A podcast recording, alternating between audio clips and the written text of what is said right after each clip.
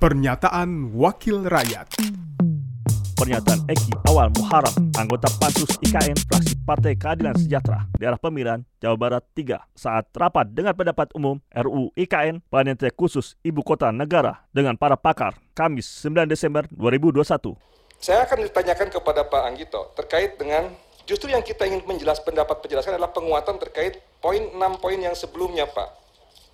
Ya, kita harus elaborasi. Pertama, aman dari bencana secara geologis dan geografis. Ya, itu memang bukan keahlian Bapak, saya tahu, tapi sudah dijelaskan oleh para ahli narasumber yang lalu bahwa itu sebetulnya berisiko.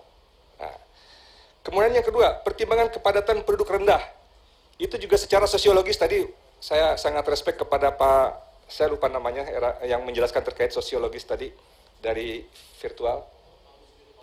Ah, Pak, itu luar biasa sekali. Ya, bahwa saya berulang kali mengatakan bahwa pemindahan ibu kota bukan hanya membangun istana presiden bukan membangun jalan, tapi itu adalah membangun sebuah peradaban yang harus kita membuat social planner. Bukan hanya fisik saja. Itu yang disampaikan oleh narasumber. Saya sependapat itu. Dan itu harus memang betul-betul rinci di dalam di dalam perencanaan ini harus masuk.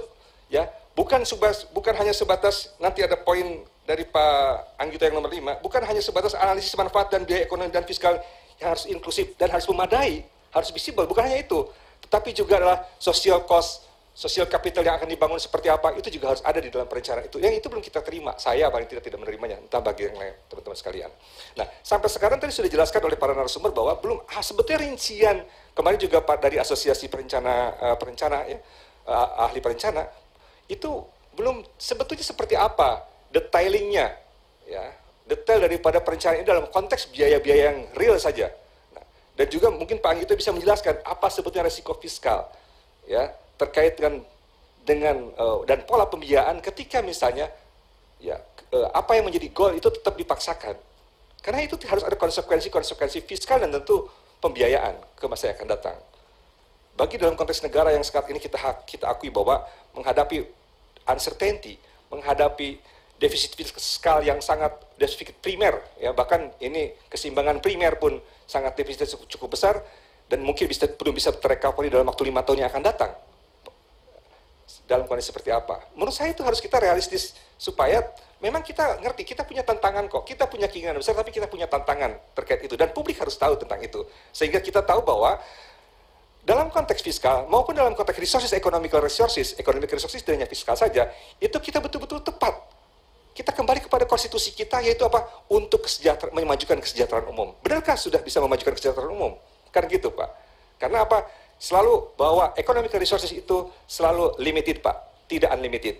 Sehingga apa? Harus tepat sasarannya. Nah itu mungkin Pak Anggito bisa mengelaborasi dan menjelaskan kepada kami. Kemudian terkait dengan uh, ketersediaan infrastruktur dan SDM, saya rasa memang uh, itu juga harus merupakan concern kita dan memang betul uh, faktanya itu tidak mudah ya dan tantangan tersendiri dan itu harus diakui sebetulnya dan harus ada masuk dalam perencanaan.